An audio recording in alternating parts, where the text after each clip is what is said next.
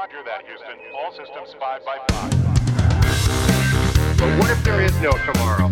There wasn't one today. Fascinating. Get away from her, you bitch! I'm Batman. Do or do not. There is no try. Welcome to the Nerdfest podcast. Today we've got, Dan Watkins. Andy Chandler. Ian McLaughlin. Peter Johnson. Jon Farthing. and I'm Hazel Burton. On our show today, we've got a brand new set of recommendations for you. We're going to go in depth and spoilery on Joker. And Andy's come up with a quiz for us all. Do you want to give a preview of what that quiz is going to be? It's a first lines quiz. You just need to name the famous nerdy movie character from the first lines that they ever speak on the big screen. Nice. It's with the lines I am Groot. I know that one. Not anymore. Let's get started.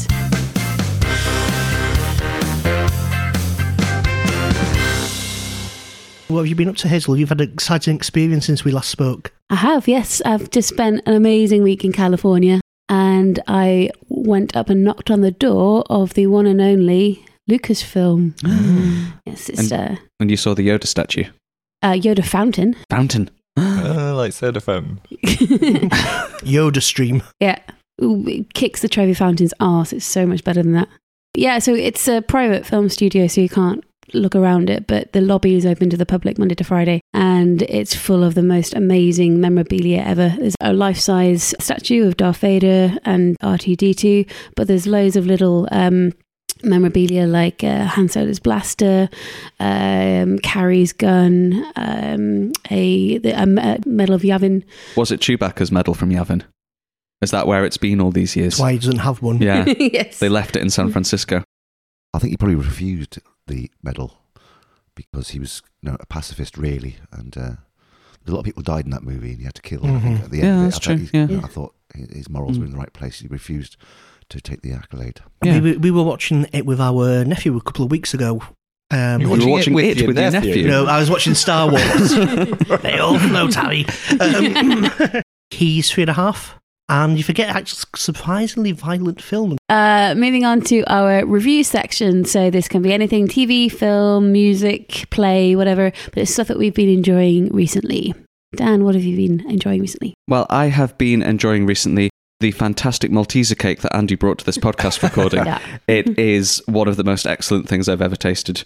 And the n- listeners will never know, but it, it's really nice. It is, isn't it? Can we have a competition? Like, send them a slice. if Yeah, if you retweet and like the post, we will randomly send a slice of uh, Malteser Tiffin to somebody.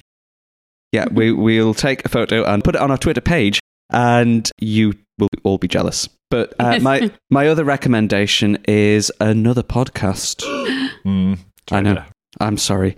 But this is a history podcast, but it's a history podcast for people who don't like history. It's called You're Dead to Me. So it's for everybody then. Yeah. Um, uh, yeah, a history podcast for people who don't like history or at least never got to learn much about it at school. But you love history, Dan. I do, and it's good for me as well. It's hosted by Greg Jenner, who is probably most famous for being the chief nerd, as he calls himself, on Horrible Histories. Mhm. And he's also a public historian, he's an author, he's a broadcaster. And for each episode, he takes a subject, whether it's Joan of Arc, the Spartans, uh, LGBTQ history, the history of football, gets a famous historian who's an expert on the subject and a famous comedian, puts them in the room together, and the comedian makes jokes, the historian tells the history, and everybody learns. it's a good job that I do it the other way around, really. Yeah. So it's, Um, your, fr- it's your fringe show, basically. Yeah. Um, but they get really good people on it. Richard Herring's done an episode about Stonehenge. Cariad Lloyd from Austentatious has been on it. And the format's just really easy to get on board with. They start Mhm. with the things that everybody thinks they know. The historian goes into detail. They get a little three minute nuance window where they get to go really in depth on something interesting that people don't know about. And then at the end, the comedian gets a little quiz to see how much they've picked up just in the 45 minutes. And it's amazing how much you actually remember as a listener. All these great little bits of trivia. And yeah, it's really good fun. Hmm. Wish that had been around when I did my history degree. Yeah. I remembered more. cool. Andy, what have you got? I've seen a bunch of really good things recently, but for whatever reason, I'm going to review something that actually came out two years ago because I only saw it one week ago and it's one of the absolute best things I've ever seen. It's called One Cut of the Dead. Ostensibly, it's a low budget Japanese horror comedy film in which a production shooting a cheap zombie flick is attacked by real zombies to the director's delight. But it's a lot more than that. Uh, it's very much a film of two halves. First, we got a 37 minute long zombie film shot in a single unedited take on one handheld camera, which is impressive as hell. But when that's concluded, uh, the second part of the film is a fictionalized account of how the movie came to be. First, introducing you to the cast, showing them coming together. Then it shows the filming, revealing all the problems that arose during the shoot and how they were overcome. And that's where the film really reveals its heart and it becomes something quite special. So the first part is really entertaining on its own. It just begins with two actors filming a cliche zombie scene. The director yells cut, he steps in and starts berating them for acting instead of being real. They have a big argument, the director disappears somewhere, and then the action heads outside, all still on one shot. And one of the crew members is attacked by a real zombie, and gory, silly shenanigans ensue it's really, really well filmed, I think, actually. Uh, it's got some good shots and some smart framing, which I think shows that it's not just a gimmick or it all being done in, in one shot. And it's really funny, uh, especially the director who frequently pops up in the middle of life and death struggles and just thrusts a camera into the actors' faces and shouts, action. It's huge fun, but after the final shot, we hear a shout of cut and we enter the second phase of the film, which is shot and edited traditionally. It takes us back one month to a small time director being approached by representatives of the fledgling Zombie Channel, who present him with a challenge of creating a 30 minute feature to be shot in a single take and broadcast live. He takes the project on, and we meet uh, him and his wife and his cast of characters, who are an eclectic bunch. There's a prima donna leading man, uh, there's a drunk, there's a guy with an impossibly sensitive stomach, and these are all problems that are set up for later. And then we see the actual filming of the 37 minute one take zombie film that we watched in the first section, and it's all done from behind the scenes and different angles. So you get to see crew members scrambling to get Mhm. people to their cues and get props in place, and people improvising when things go wrong. And this is where it really becomes great, I think. It kind of explains some awkward moments and mistakes from the film. So things like it shows that a zombie wasn't acting, he was drunk and being propped up by the director and pouring at a window because Mhm. his hand was being put there by the director. So it, it kind of initially seems like a plucky effort and surprisingly entertainment thing from from a ragtag group, but it turns out to have all been very carefully planned, and it's an intelligent, intricate story. So it's really funny. It's it's it's full of heart, and ultimately it's it's got stuff for horror fans and comedy fans and Japanophiles, but really it's a loving tribute to low budget filmmaking and the can do spirit that says let's put on a show. It's, it's a huge amount. Of. I'm amazed I've never heard of this because this sounds right. Sounds right up your does, street, yeah. doesn't it? Yeah, yes, I'm going to go and watch this. Where, where can we see it? Well, if you fancy paying for it, you can get it on Amazon Prime, but I watched it on Shudder, which is a widely available streaming channel.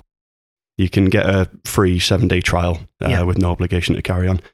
And they've got all sorts of other gory. This is the channel that's got the new Creepshow, Yes, that's right. which I've seen the first couple of episodes of, and that's really good as well. Mm. Clearly made for like five pence, but has the style of the original films. Jon, do you want to talk about your recommendation? No, Why not? Because it's actually a recommendation this time. it is actually a recommendation. I've seen what I think is one of my favourite films of the last few years.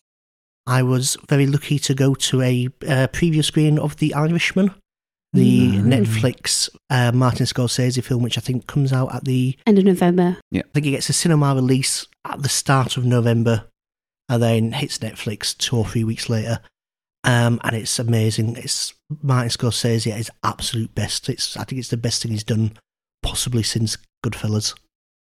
So we start with a tracking shot that deliberately kind of echoes the one from Goodfellas, you know, where they go through the bar, but instead of full of excitement and life and vigour, it's going through an old people's home very, very slowly, watching people go about the day, and then you zoom in on a aged up Robert De Niro playing a character called Frank Sheeran, who was a union labour leader in the Teamsters in the 60s and 70s, I believe, and was also a hitman.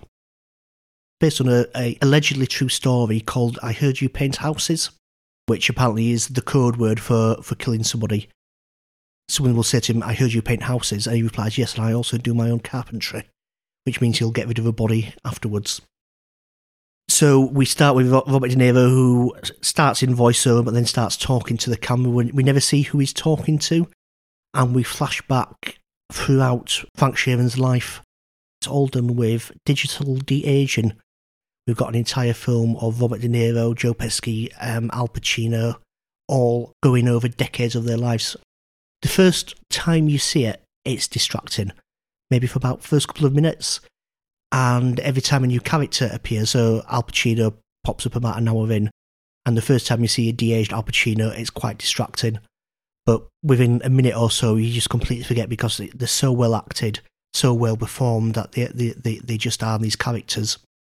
It's the best that also Robert De Niro's done in a long, long time. He's really, really acting. And it's completely stolen by Joe Pesci, who has come out of retirement especially to do the film.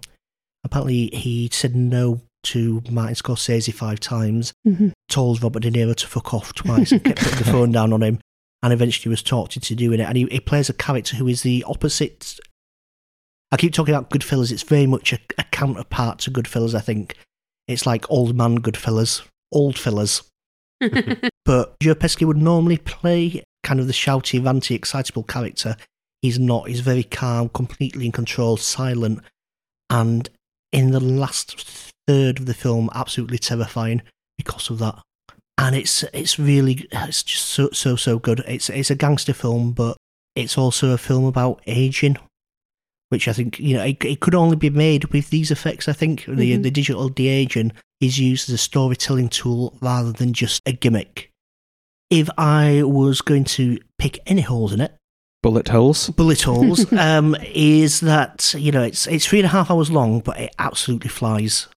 With the exception that three quarters of the way through, there's a section where it gets a little bit dragged down in like union laws and Teamster laws, and Do I need to know what Teamsters are? it was a labour union. So if you know how a union works, it's the story essentially of Jimmy Hoffa, who was a Teamster leader. He was the, the head of the union, who mysteriously disappeared and was never seen again. There's lots of rumours about what happened to him.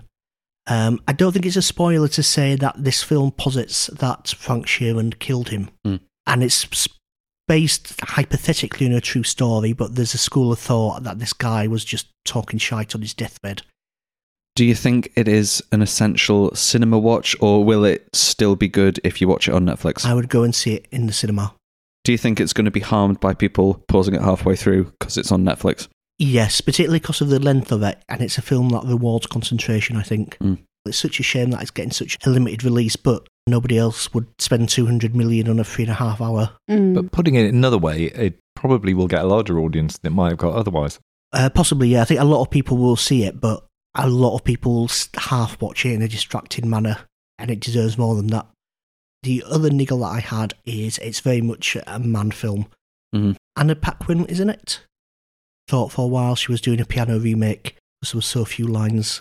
When she does speak, it's quite powerful, but the female characters are very, very sidelined. Mm. It's all told from a male perspective, but that's just the subject of the film. It's a film about gangsters and teamsters. The de-aged actors, did they seem initially distracting because the effects are slightly lacking, or just because of the, the surprise of seeing them that way? The surprise of seeing them that way, and there's there's one or two shots that don't quite work. I didn't notice it 99% of the time, but every so often there would be one shot or one angle that looked slightly jarring. The, the lighting seems to be difficult. The shadows Yeah. and the lighting don't seem quite there. Humans are very good at detecting reality as far as Mhm. humans go. And also with skin, there's light scattering underneath the skin surface and the sort of semi translucency of the skin. And that's Yeah. something, again, that humans are quite good at spotting that a thing's not quite right. you kind of go with it. It's never hundred percent convincing. If you if you wanted to sit and watch it shot by shot with the aim of picking holes in the digital effects, you probably could do. But the story is so good and the acting is so good that you just. There is one point where Robert De Niro beats the shit out of somebody, and it's a young man's head on an old man's body, quite slowly trying to beat the shit out of somebody, and that was slightly distracting. Because I remember watching the trailer and having that moment of distraction just for those few seconds that you see them in the Yeah. trailer. And I didn't know whether that was unfinished effects or whether it's what you described, just that initial moment of, oh, that's different, which is a bit easier to get over when you've got three and a half hours rather than 90 Yeah. seconds. And it works very well because you're going across somebody's life and you don't get that jar sometimes you get in films where it's done with makeup and effects where there's that jump, suddenly they've got grey hair and wrinkles. It, it gradually does it so you don't even notice. And presumably Scorsese would have never been able to do a Richard Linklater style thing and shoot different bits to at the right moment in the actors' lives. Mm, oh, No. What was that film called? Boyhood. Boyhood, yes. And he's he's doing a new one. I think it's a Stephen Sondheim adaptation of I want to say Merrily We Roll Along, which is going to be filmed over 20 years starting now. Better check his health insurance. So, how many painted houses out of 10 would you give it? I give it 10 painted houses out of 10, which I'm not sure I've ever given anything on this podcast before, or certainly nothing that doesn't feature Nicolas Cage. Nine and a half out of 10 because there's no Nicolas Cage. But, uh, yeah, it's one of my favourite things I've seen in a long time, and go and see it in a cinema and give it the respect it deserves. Otherwise, I will paint your house. And you don't do carpentry. Uh, well, I wanted to recommend The Staircase, which is a true crime miniseries on Netflix. It uh, documents the trial of Michael Peterson, who is a novelist and was accused of murdering his wife Kathleen in 2001. Did he do it? so the title, The Staircase, comes from the place where they found her, at the bottom of the stairs. He contests that um, he never did it and that she fell down the stairs, whereas uh, the prosecution argues that he bludgeoned her to death. It's uh, 13 episodes long, um, so it starts from his arrest and goes all the way through his trial. Um, so, Michael Peterson is um, a famous author. He was in the Vietnam War and wrote three novels on the back of his experiences. Um, Was but- one called How I Killed My how I did it. If I did it. if I if I would have done it, I would, I would have done it this That, way. O.J. Simpson actually released a Yes. book, didn't it? Called was it if, if I Did It, and then the if was in Yes. tiny uh, font to try and sell the book. Honestly. What a scamp. He also wrote for the Durham Herald in North Carolina, where he publicly criticised the police and the district attorney, who later was hi- the main prosecutor in his trial. And that's important. I watched it in two days. I was thoroughly, thoroughly gripped by it um, because there's kind of startling revelations in each episode, which I won't reveal, apart from one, which is very, very early on. Michael Peterson has an interesting family dynamic in that his wife Kathleen is his second wife. Um, his first wife, that he's still um, pretty good uh, friends with, but when they were together, they were pretty close friends with another couple, and the woman from that couple ended up at the bottom of a staircase and died. Did he do that one? So that gets brought up at uh, at one point, and they actually end up exhuming her body because it was it was deemed an accident when she first died. So they kind of go through the whole: did she actually die falling, or or was it something more sinister than that? So they reveal pretty startling details around his life. This is how I would write a made-up series, uh, but it's all real life. Uh, really, really gripping. Um, I would I would give it a watch because I haven't been able to stop thinking about it since. So, was this a podcast originally? It was a, a, a TV series that had about eight episodes, but things happened. So it's basically stretched over his trial from 2001 to maybe to 2017. And a few th- extra things happened in the most recent years, which made it into a longer series. Mhm. So, do we get a definite conclusion? It's not like a making Yeah. a murderer. Well, you get a definite conclusion in terms of what happens to him, Mhm. where, um, but the only people who really know what happened can't really tell us. Yeah, I'm fairly sure there was a show at the Edinburgh Fringe this year by presumably the makers of the show, and you might have seen adverts for that, which could be That might be one thing. where you've seen it from. Yeah. It does have similarities to Making a Murderer in that um, aspersions are cast on the police and their abilities, their influence, and uh, courtroom proceedings itself, um, but in a very kind of different way. So, if, you, if you're a fan of that series, I would definitely check out The Staircase, but you're in for a few surprises as well. Sounds great. I wonder how many of these things, because obviously when they start filming these things, you've no idea what's going to turn out interesting or not. Yeah. So there must be loads of these where they've started filming or following a certain thing, and they just say, ah, "It's not." Yeah, it's no- a- not going anywhere. It was a group of French filmmakers. Because he is a famous novelist, I thought this would be a really interesting um, thing to follow. I don't think even they could have predicted what Mm. happened after that. Um, but they did say when they started filming, they wanted to film it 50 50 from both sides. So um, uh, what's happened is basically his family, uh, most of his family, are on his side Mhm. but Kathleen's daughter from her first marriage and his sisters in law initially were on his side, but as things revealed themselves, they were adamantly against him. and very much accused him of murder, as the detectives described. So they immediately ceased any support of the TV series. So it is mainly from Michael's side and his sons and um, and daughters who support him. It's a really interesting watch. I- Is anybody thinking about doing a murder? No. Why? Have you got a documentary? No, I'm just thinking it might be handy. Like if you're going to do a murder, if you let the documentary crew know beforehand, and then they can get all the footage they need. So I think it'd be much Hmm. better. I mean, It I'm, may be a short trial if you do that. Um, yeah, I'd get a good lawyer. Are you offering? No. well, you don't release the footage until after. Maybe you, you keep it in a locked box until everyone's forgotten about it. Ian, what have you got? I uh, have recently watched It 2, the second chapter of the reboot of the classic Stephen King book. And I, I really enjoyed the first the first chapter. Actually, I thought it was a it was a pretty good reboot. It had a, lots of um, Spielbergian feel, Stand by Me stuff. The kids were brilliant in it. It was very Stranger Things, I thought. Yeah, chapter yeah, one. yeah, Yeah. And it had, had all of that stuff, and and, and I like, like that a lot. Chapter two, uh, they're all grown up and they have to fight Pennywise again. He has, he, he- every 27 years, he uh, uh, reappears and they have to battle him again. Um, for the love of God, if you hold anything dear, never watch this movie.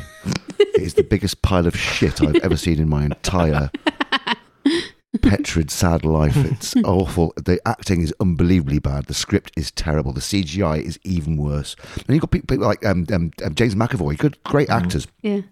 just phoning it in. It's terrible. It's a horrendous scene in a restaurant where they first get back together and decide they're going to fight the clown. And of course, Pennywise gets into people's heads and makes you hallucinate.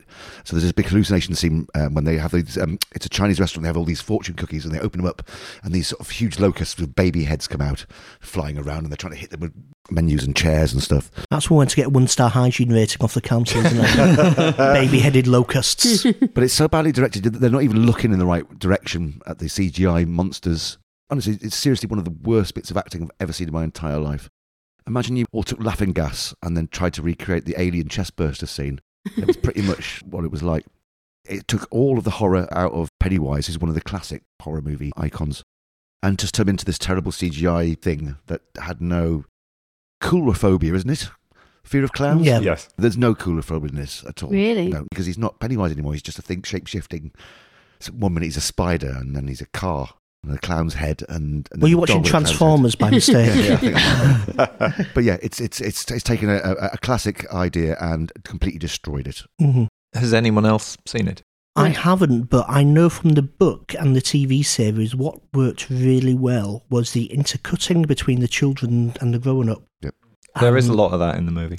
Is, this- is that still in chapter two though? Yes. Uh, it feel because chapter one seemed to split, and just telling the children's story in chapter one seemed to take a, lot away from that compared to the TV series. The first chapter is just the kids, but and then in the second chapter there are flashbacks, which is great because the kids are still brilliant. They They're had to digitally de-age the kids. Did they really? Yeah, because uh-huh. they'd grown so much in the Wow, two years since. Well, you can't see, you don't notice that at all No. in the movie. But yeah, they they they, they decided to take a book which was perfectly written, jumping backwards and forwards in time, and then split it into two to rake in the cash, and it's it's it's it's terrible. Please don't see it.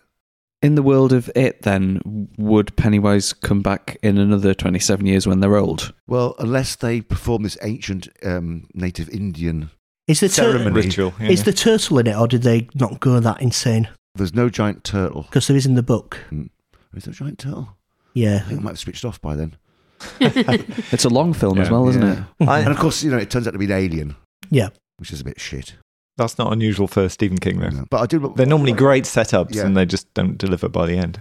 I have seen it as well. I didn't enjoy it as much as the first one. I thought the first one was a much better film.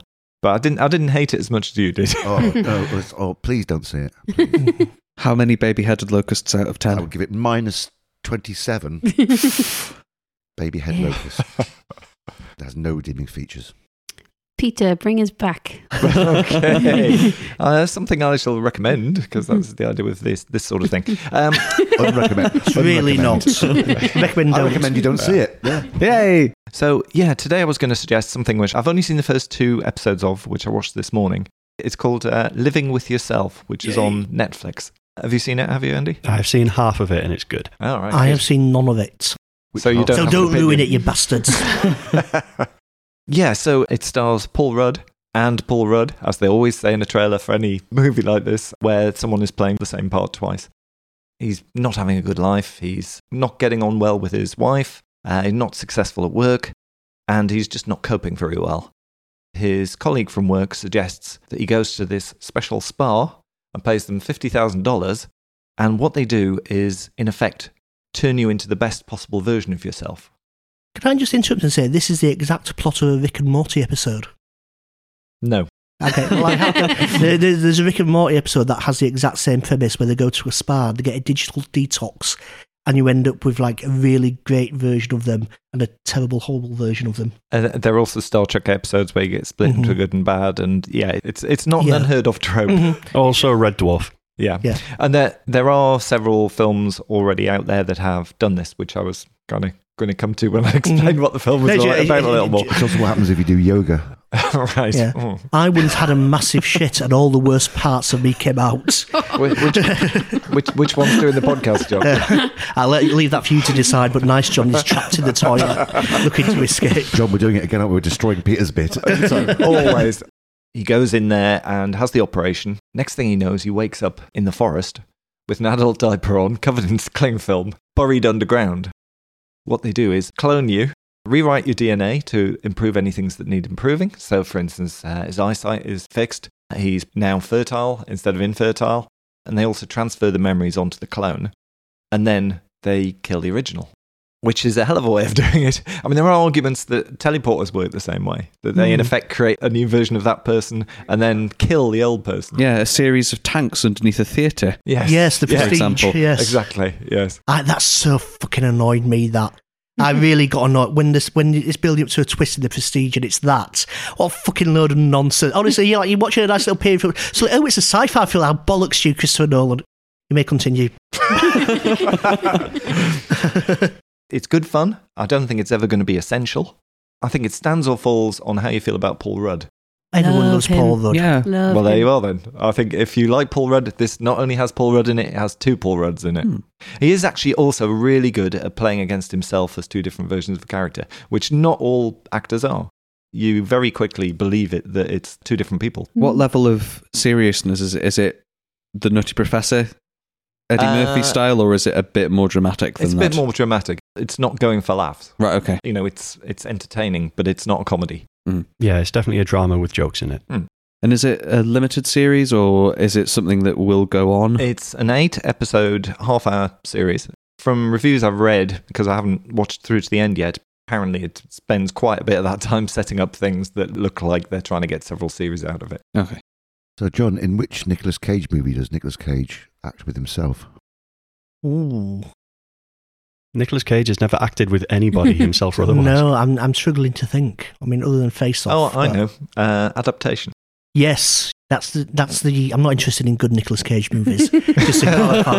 that is, you were about to say that is the good Nicolas Cage That movie. is that were you? is a, that is a very good film. I, I love I love that film.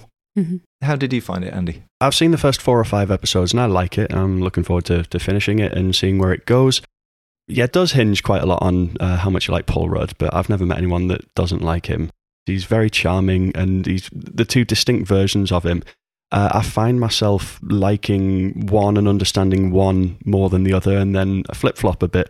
And they've done this kind of thing where at the start of each episode, they've had almost a little bit of a, a recap of the last one, but told from the perspective of the other one. So it's it's it's quite fun to kind of retread the old old ground that you saw in the last episode. Um, I, I like that about the first two episodes because the first one you're essentially seeing Paul Rudd Prime, as it were, and what happens to him. And then with the second one, you essentially see the other one waking up on the operating table. You empathize with the different characters in the two different episodes, I think. So is that something that continues? It is very much, and I think it's quite an effective uh, little little gimmick. Um, another important thing uh, for me is that his wife is played by Irish comedian Aisling Bea, Mhm. who is very good, and she's also very likable and understandable.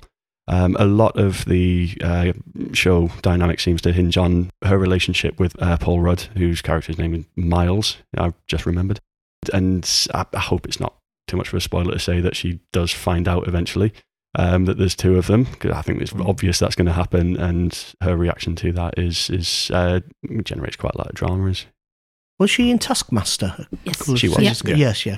Does it warrant that many hours of television? Well, it's only Because it- four hours. Yeah. Oh, oh that's, that's, that's, that's Less better, 'cause some of potentially. these- It's the, the 20 some of these aren't series just, you know, like it's 12, 20 hours of TV, and the, and the idea could be done in an hour and a half.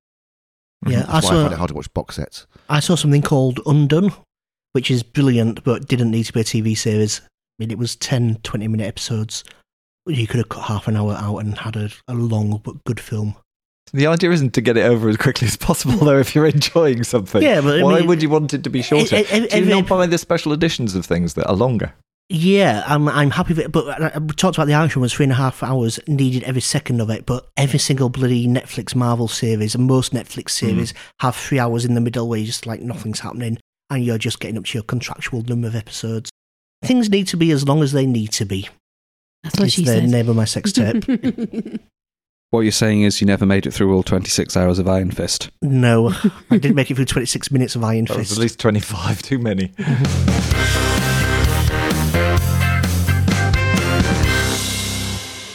It's quiz time now. Andy's got a quiz for us, um, and we're going to play in teams for this. So Dan, uh, myself, and Jon are on one team, and we've got Peter and Ian on the And other. you're going to explain why? Carefully. There's five of us. There's no fair way to do it, is there? Is there? No, not really. Can we It's all right. It doesn't matter. I don't care. I'm not interested in fairness. To be fair, I did pick you first, but you ignored me. Did I? Yeah. Was that on Tinder or so what's our buzzing noise? Honk. Honk. We have to honk. Mm. Honk. Okay. honk if you bonk is a dangerous thing to have in your car if you're going past a lake full of geese? I had to have sex with each and every one of those. It took me 15 hours. Does Jon have to be on our team? right. Do you want And- him? Andy, Quizmaster, over to you. This is the movie First Lines quiz. It's fairly simple. All you have to do is name the famous nerdy movie character from the first lines of dialogue they speak on the big screen. I know that you like clear definition in rules, so first refers to the character's earliest spoken line in the runtime of the film. So don't go overthinking prequels or flashbacks or anything, they don't count. I'm also considering different interpretations of the same character to effectively be different characters. So if I quote some Edward Norton as the Hulk, don't come back at me with Eric Bana or Lou Ferrigno. Okay, so we want the actor name or the character. Just just the character name. The name. character if, name. if you want to name the film as well, do that for the a little bit specific of fun. iteration of the character. Just just the character name will do. Um, so we've got twelve separate quotes, and just uh, buzz or honk in when you think you know the answer. Get it wrong, I'll let the other team have a go. Okay. Excellent. All right, here we go. Number one. The world is changed. I feel it in the water. Honk. Honk. Galadriel in Fellowship of the Ring. Correct. Number two. I hate computers. I'm going to go for it. Honk. Neo. The Matrix. You have honked incorrectly. Hmm. Hmm. Over to Oh. Uh, honk. Tron. No, not Tron. I'll give you the next line said by the next character, which is something to the effect of The feeling's mutual. Dan, you love this film. Honk. It's not Ar- Arnold in Jurassic Park, Samuel L. Jackson's character. Incorrect. Hmm. One more guess, guys. Is that Steve Jobs' film? War Games. No, I know. No. No, there's Another something clue? in the back of my mind. The clue. Oh, you, you had a clue. You've all had two guesses. Um, no, it was it was Alan Grant. In ah! Oh. Ah, Got the film.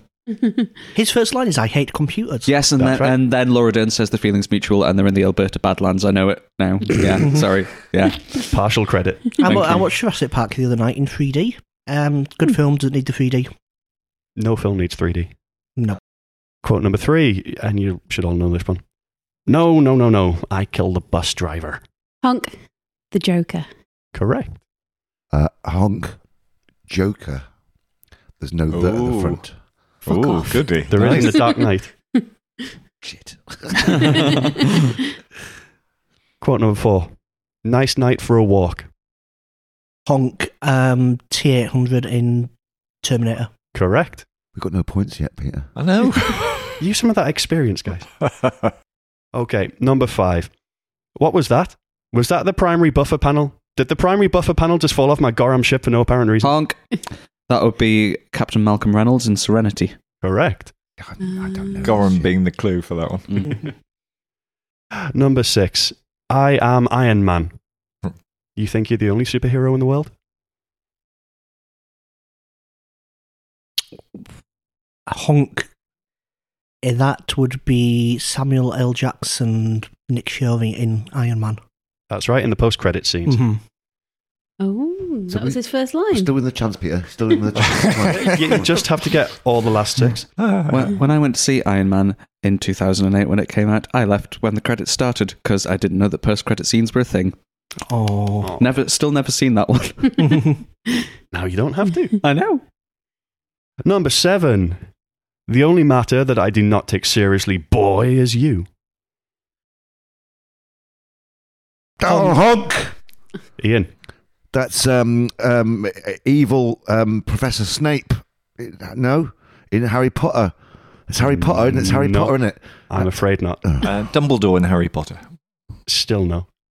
Honk. Is it Dustin Diamond in Screeched that you saved by the Bell porno movie? You know, it could be. Is I've it, not seen that. Um, McGonagall in Harry Potter. Think less Harry Potter. More things that aren't Harry Potter. Running through everyone in Harry Say the line again. The on- I'll try and do it in the voice. The only matter that I do not take seriously, boy, is you. The voice doesn't help. Uh, I'm The going to voice say Pirates of like- the Caribbean. no. The way you said it actually sounded like um, uh, what's the one? Uh, where he, Honk. Okay, just say it again because it sounded quite sexy.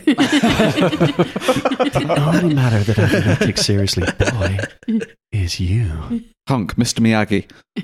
No. It's MCU, anyone? Honk. Thanos. Correct. Yeah. Guardians of the Galaxy. Number eight. Uh, but that wasn't his first appearance. His It first was line. first line, though. first line. He doesn't speak. Does he not speak at the No. end of No, Avengers? he has a little smile No, to himself. we can't get any bonus points, Peter. no point complaining. You can earn some dignity, though. No, we can't. We have no dignity. We're old. Number eight. This is it. This is where Forrestal cashed in. Indiana Jones. Correct. Mm. Thank you, Peter. Dignity that- restored. You can have that point Yeah. despite the fact that you did not honk. oh, he did. I can smell it. It's fine. Oh, we're getting there. Number nine. I'm not going to kill you. I want you to do me a favor. I want you to tell all your friends about me. Honk. Batman. Correct.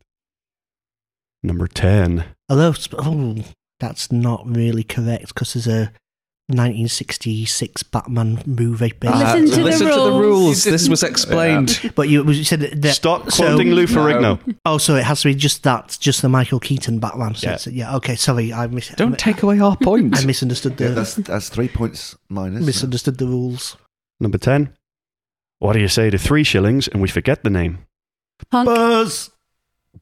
I honked. I didn't honk. I should have honked. Jack Sparrow.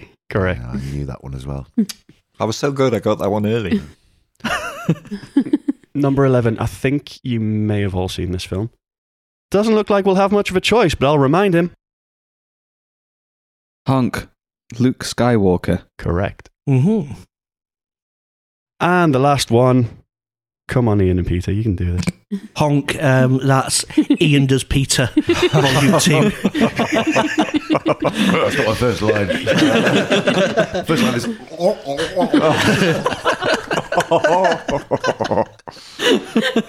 Don't speak with your mouth full.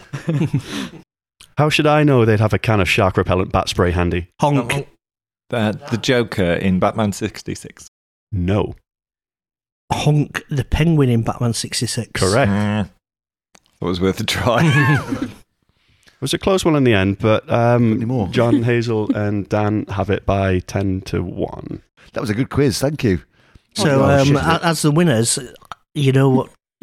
Oh, Uh, I think Daniel's already watched Our one. plan not to win Um, worked. So I think Hazel, as our team captain, you you win a special prize. You get to delve into my sack of fun. Yay. how, how many things have you got to watch from the Sack of Fun I watched 20 minutes of the one that I got.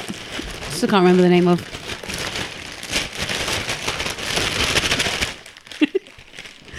all right, all right, let's go deep. That's what she said. Oh my god, no. No, no, no, no. No, no. I am not watching that with you. Oh, what, no. what, have you, what have you won?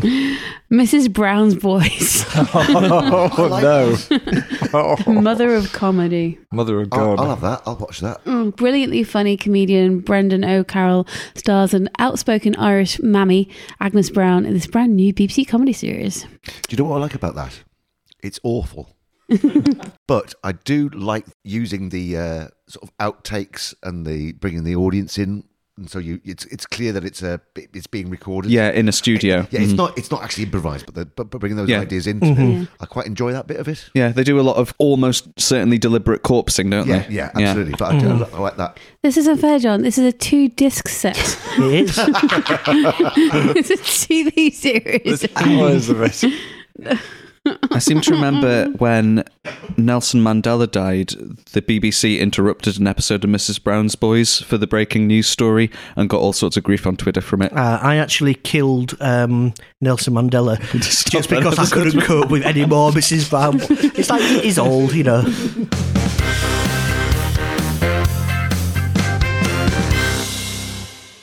Now it's time for our in-depth review of review review. I would know.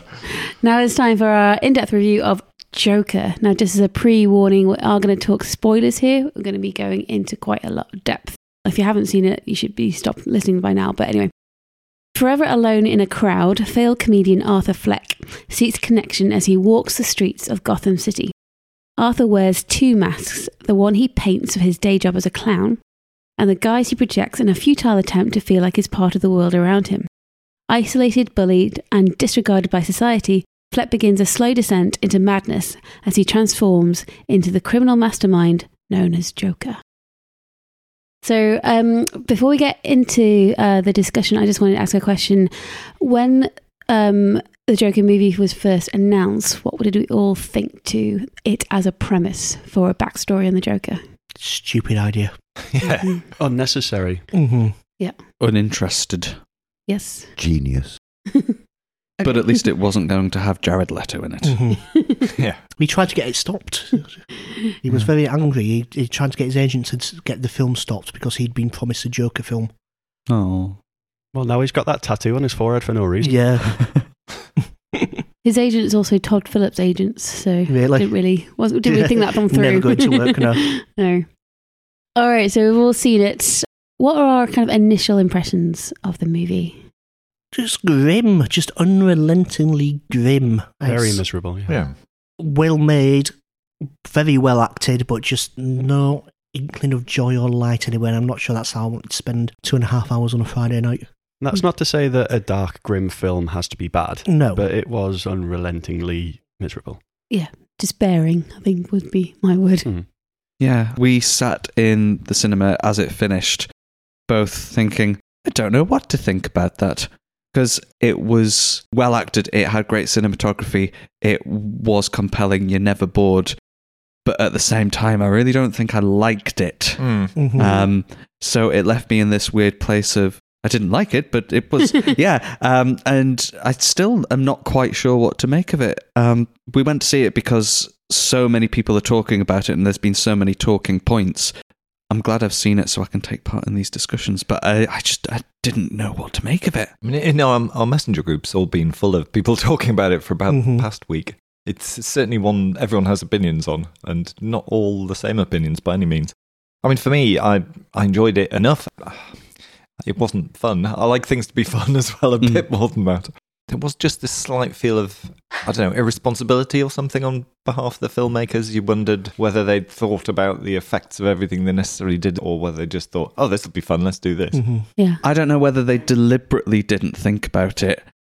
On the one hand, it seems very obvious the real world potential parallels that it would have, but at the same time, you read these reports of Joaquin Phoenix in interviews when people have asked questions about this, and he's had to leave the interview and recompose himself because he genuinely Mhm. not thought that was even an unintended consequence You're of what he was doing. An incitement to violence, like the whole notion of creating sympathy for a murderous criminal who develops a following.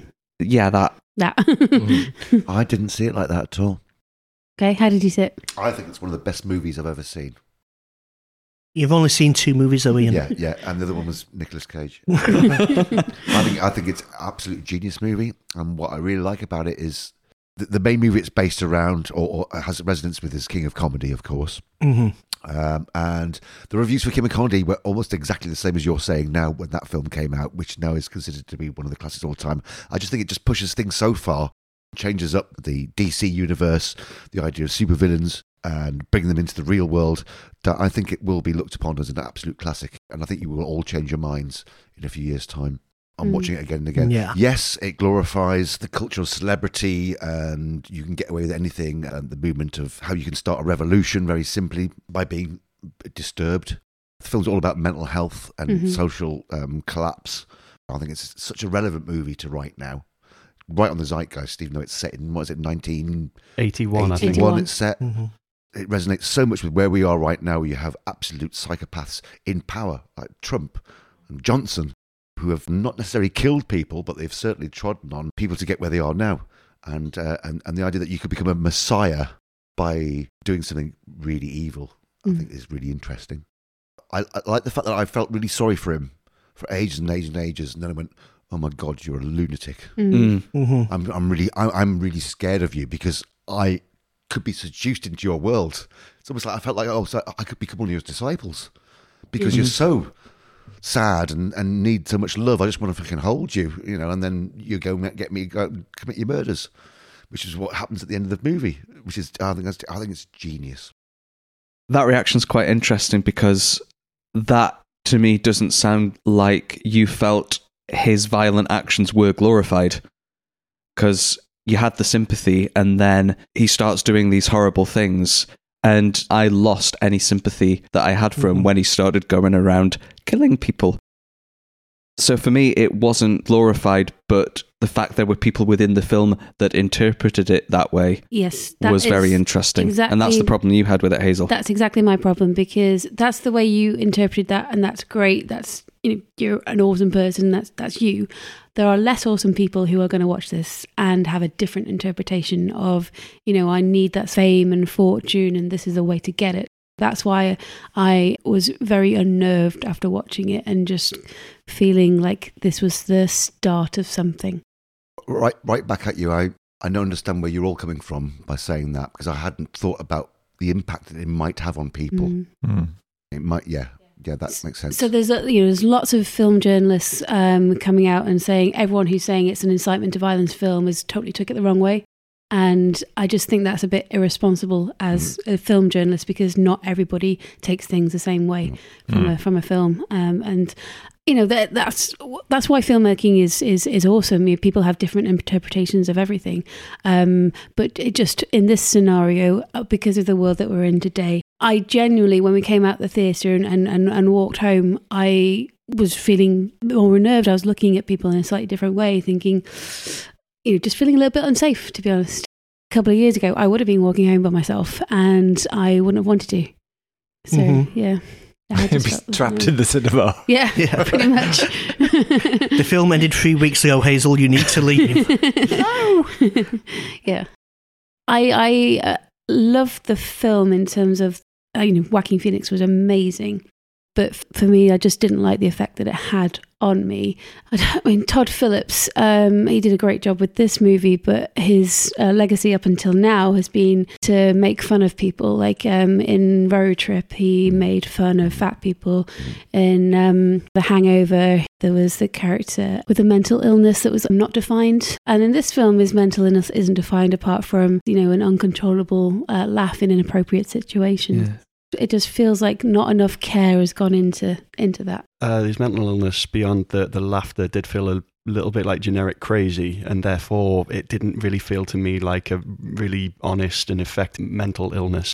It is suggested that it's a brain injury there's a point where he's talking about his past or somebody's telling him about his past. chained to a radiator and beaten. And yeah, something about head trauma. Yeah. I took the suggestion from that that that is what happened, and he's thought it's a mental illness up to now, as has everyone else, but it might actually be caused physically. That's that's what I took from the film. Yeah. Right. His condition is, is caused by abuse. However, I can see how easy it would be to interpret it just simply as ah, people with poor mental health. Mm. His relationship with the girl down the hall, which then is revealed to have been entirely a fantasy in his head.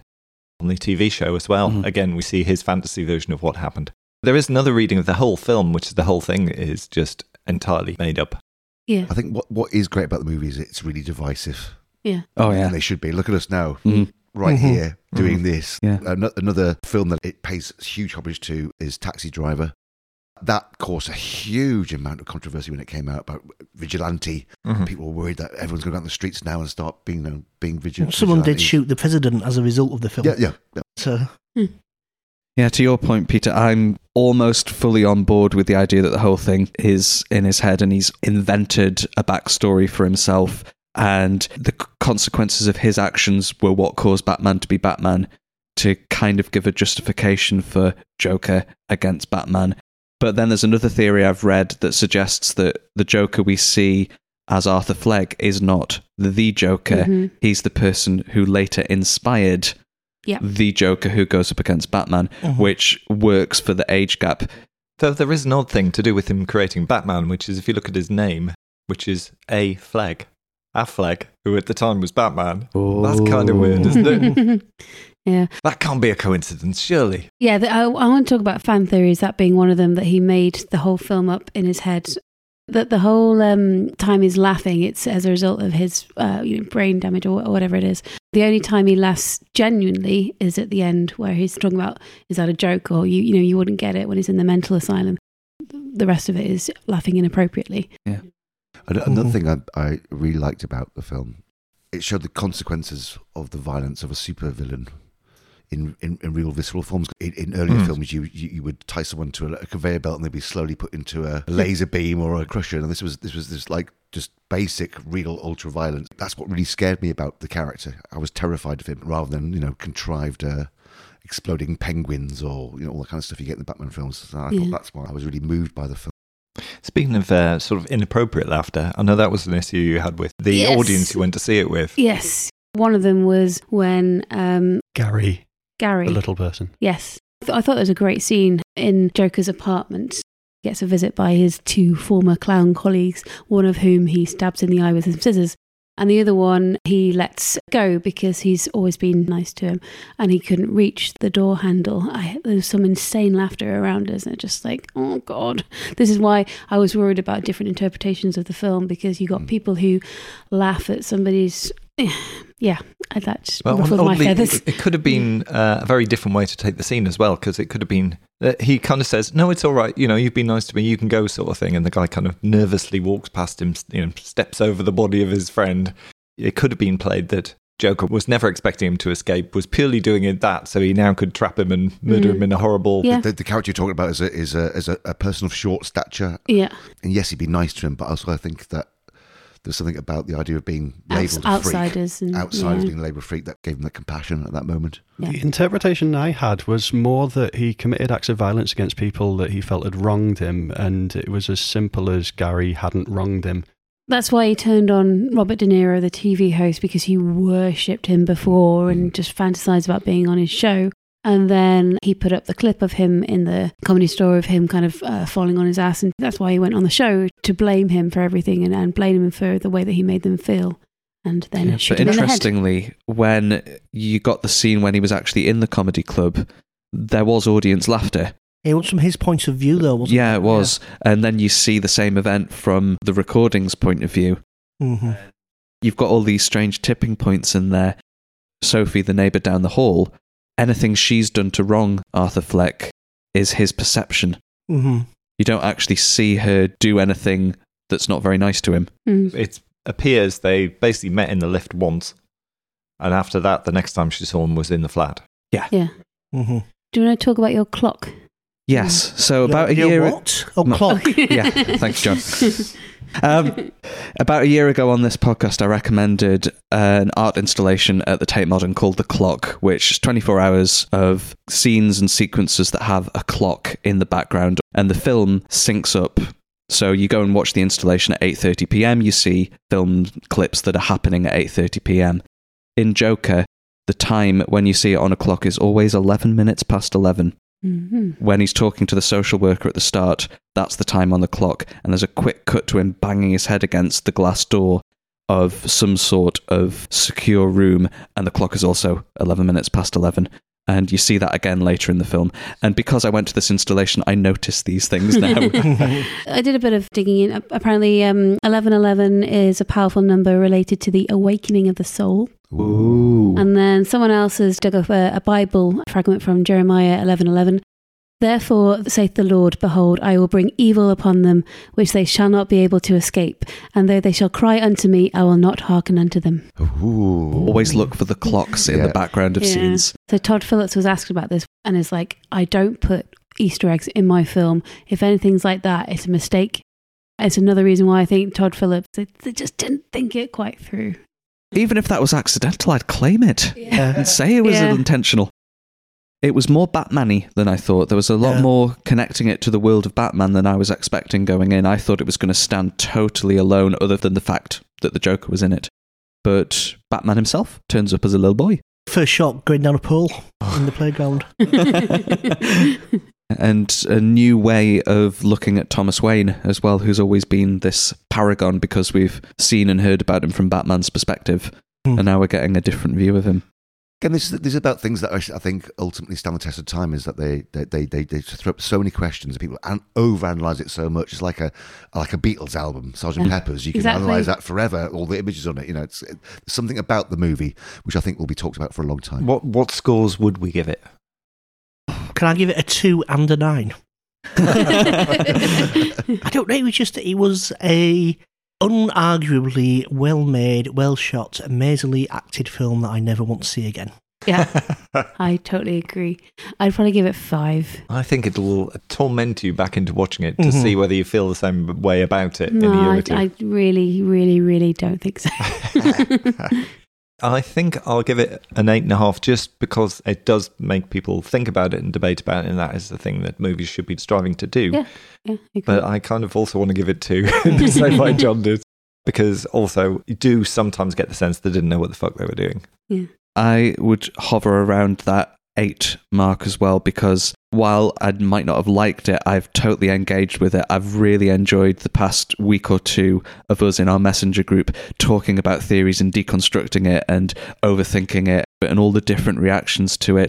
It's rare that you get such a widely seen film that provokes that range of reactions.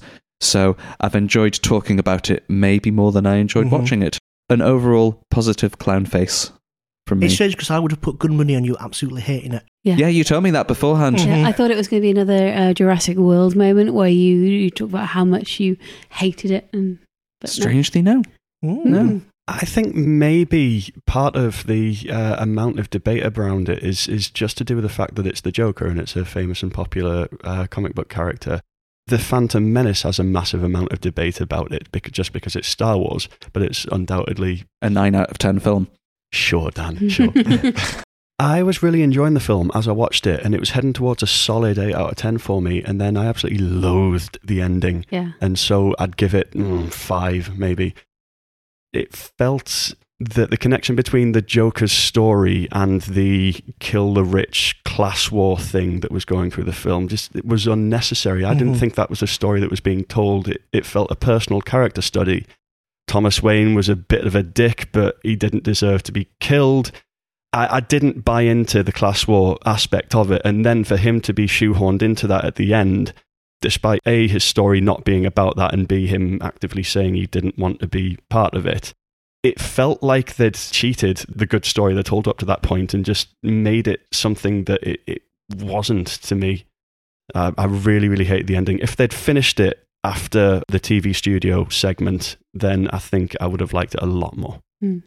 having listened to this brilliant debate, it's been really good. I, I I think there's two scores to give from different angles. One, is it a movie that thinks about social responsibility? Mm. It's flawed in many ways.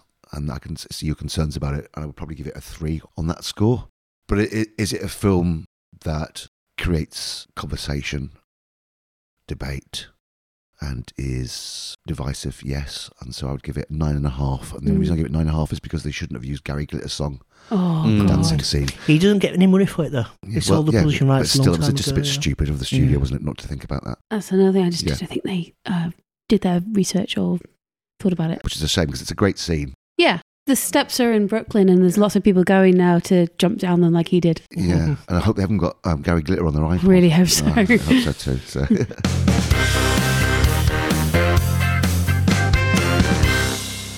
And that brings us to the end of another Nerdfest episode. Thank you so much for listening. Remember to check us out on social media. We're at Nerdfest UK on Twitter and Facebook.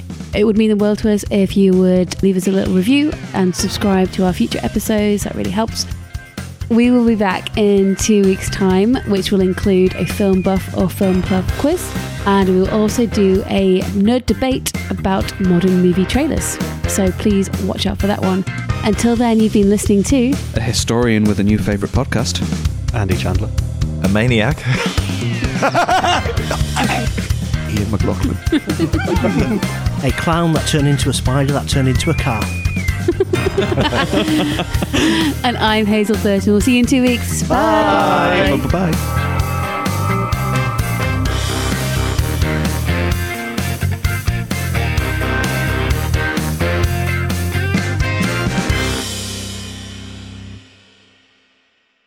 Welcome to the Nerdfest podcast. Today we've got Dan Watkins. Andy Chandler. Nilak Big Night. My name backwards. Nesnep Roger. Ah. Retep Nosnahoj. Nodge. my name backwards. I think is Leather.